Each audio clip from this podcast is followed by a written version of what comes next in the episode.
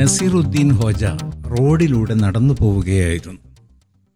എതിരെ വന്ന പ്രമാണി യാതൊരു കാരണവുമില്ലാതെ ഹോജയുടെ മുഖത്ത് ആഞ്ഞു തല്ലി. വേദന കൊണ്ട് പൊളഞ്ഞ നസീറുദ്ദീൻ തന്നെ എന്തിനാണ് തല്ലിയതെന്ന് അയാളോട് ചോദിച്ചു. അത് ചോദിക്കാൻ നീ ആരട എനിക്ക് ഇഷ്ടമുള്ളതൊക്കെ ഞാൻ ചെയ്യും. എന്നോട് ചോദിക്കാൻ ആരുണ്ട് ഇവിടെ? പ്രമാണി ഹോജയോട് തട്ടിക്കയറി. അപമാനിതനായ നസിറുദ്ദീൻ തന്റെ സങ്കടവുമായി സ്ഥലത്തെ ന്യായാധിപന്റെ മുന്നിലെത്തി.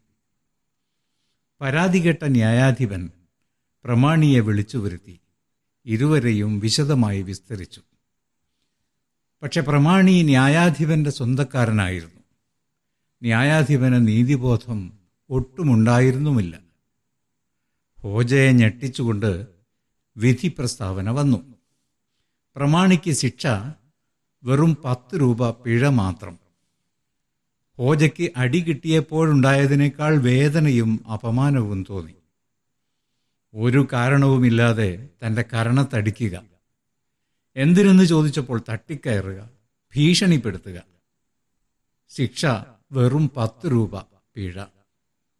അതും അതിസമ്പന്നനായി പ്രമാണിക്ക്. അയാൾക്ക് പത്ത് രൂപ യാതൊന്നുമല്ല. ഹോജയെ വീണ്ടും അമ്പരപ്പിച്ചുകൊണ്ട് ന്യായാധിപൻ വിധി പ്രസ്താവന തുടർന്നു. പിഴ ഉടനെ അടയ്ക്കേണ്ടതില്ല. ഒരു വർഷത്തിനകം അടച്ചാൽ മതി. പിഴ അടച്ചു കഴിഞ്ഞാൽ അത് ഹോജയ്ക്ക് നഷ്ടപരിഹാരമായി കോടതി നൽകും. ഒന്ന് സ്തബ്ധനായെങ്കിലും സമചിത്തത വീണ്ടെടുത്ത ഹോജ ശാന്തനായി ന്യായാധിപന്റെ അടുത്തേക്ക് ചെന്നു. എന്നിട്ട് അദ്ദേഹത്തിന്റെ മുഖത്ത് ആഞ്ഞൊരടി കൊടുത്തു. ഹോജ ശാന്തനായി പറഞ്ഞു. പിഴ പത്ത് രൂപയല്ലേ? പ്രമാണി അയാളുടെ പിഴ കൊണ്ടുവരുമ്പോൾ അതെനിക്ക് തരേണ്ട. എന്റെ പിഴയായി കരുതി അങ്ങയുടെ നഷ്ടപരിഹാരം അങ്ങ് എടുത്തുകൊള്ളുക.